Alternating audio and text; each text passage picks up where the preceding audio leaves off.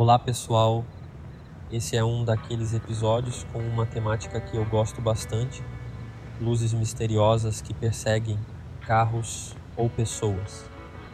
Eu gosto desse tipo de evento porque, na real, a gente nunca sabe o que, que de fato é aquilo. Pode ter uma explicação simples, pode ser um fenômeno meteorológico ou algo inexplicável que a gente julga ser sobrenatural. Por diversas vezes eu já vi umas luzes meio estranhas aqui no matagal que fica nos fundos do posto. E confesso que eu nunca tive coragem para ir de fato ver o que estava acontecendo lá.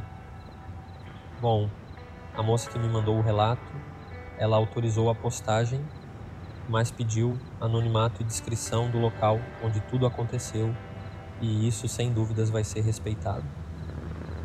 E se você tem uma história que deseja compartilhar aqui no podcast, pode entrar em contato nas nossas redes sociais ou e-mail. Você encontra tudo aqui na descrição do episódio. Agora chega de enrolação e vamos para a história de hoje. A ficção termina aqui e agora começa a realidade.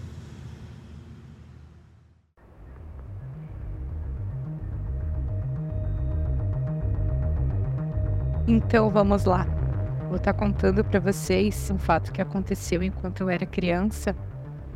Meus pais, é, eles tinham tinham costume de, de viajar bastante, né? A gente acordava de madrugada, né? Ou de noitinha, quando a gente terminava, né? Eles terminavam as atribuições deles, a gente ia, ia viajar.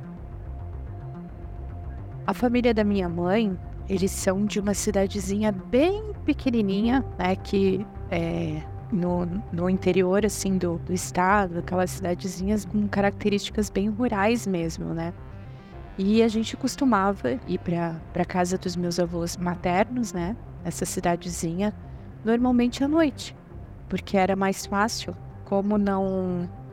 É, a maior parte da estrada era estrada de chão, e uma estrada assim bem, bem precária, por ser né, na, na zona rural, bem no interior acabava sendo mais fácil porque daí tu conseguia ver os carros, né, ou, ou motos, é, a distância por conta da, da iluminação dos veículos. Então, meu pai sempre preferia ir, ir à noite. E para chegar na casa do, dos meus avós maternos, a gente tinha que passar por um, por um morro, assim, que ele é até hoje ele, ele dá medo, assim, né? É, hoje em dia a estrada até lá ela é toda asfaltada, porém o morro é, é tão difícil o acesso que o morro ainda hoje não, não, não é asfaltado. Isso já, já fazem muitos e muitos anos. A, a minha mãe comenta que até o meu bisavô, o avô dela, foi quem ajudou a abrir a estrada no tempo que ele era jovem ali, fez as, as barreiras de, de contenção para a estrada e tudo mais. E numa dessas viagens, estávamos dentro do carro. Na época, nós tínhamos um, um corcel, corcel 2 preto, muito lindo, né? É, e estávamos no carro, né? É, meus pais, né? Meu pai dirigindo, minha mãe. E no banco de trás estávamos eu e meu irmão. Claro, como era de, de noite, eu não me recordo se era né, é, madrugada ou se era já. ou se era de, de noite, né? Mas era muito escuro.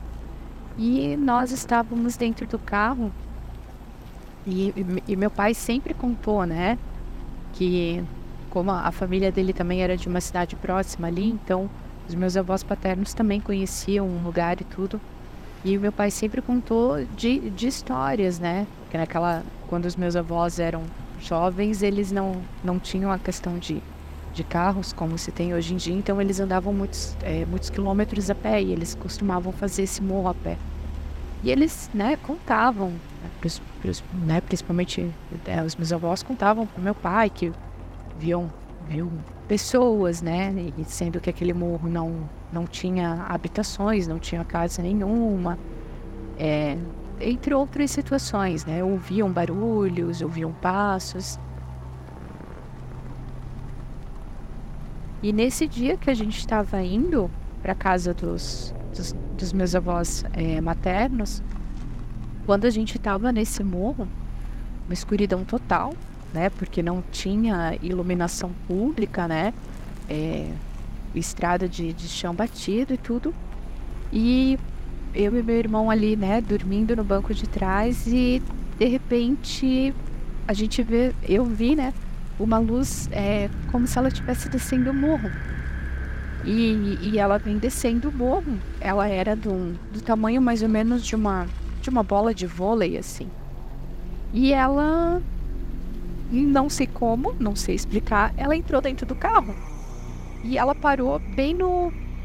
Como se fosse o meio de nós quatro, né? Estávamos, meu, meu pai no, no banco do motorista, minha mãe no carona, o meu irmão deitado no banco de trás, é, próximo ali, né, atrás do, do, do meu pai, e eu sentada no, na, a, atrás da minha mãe.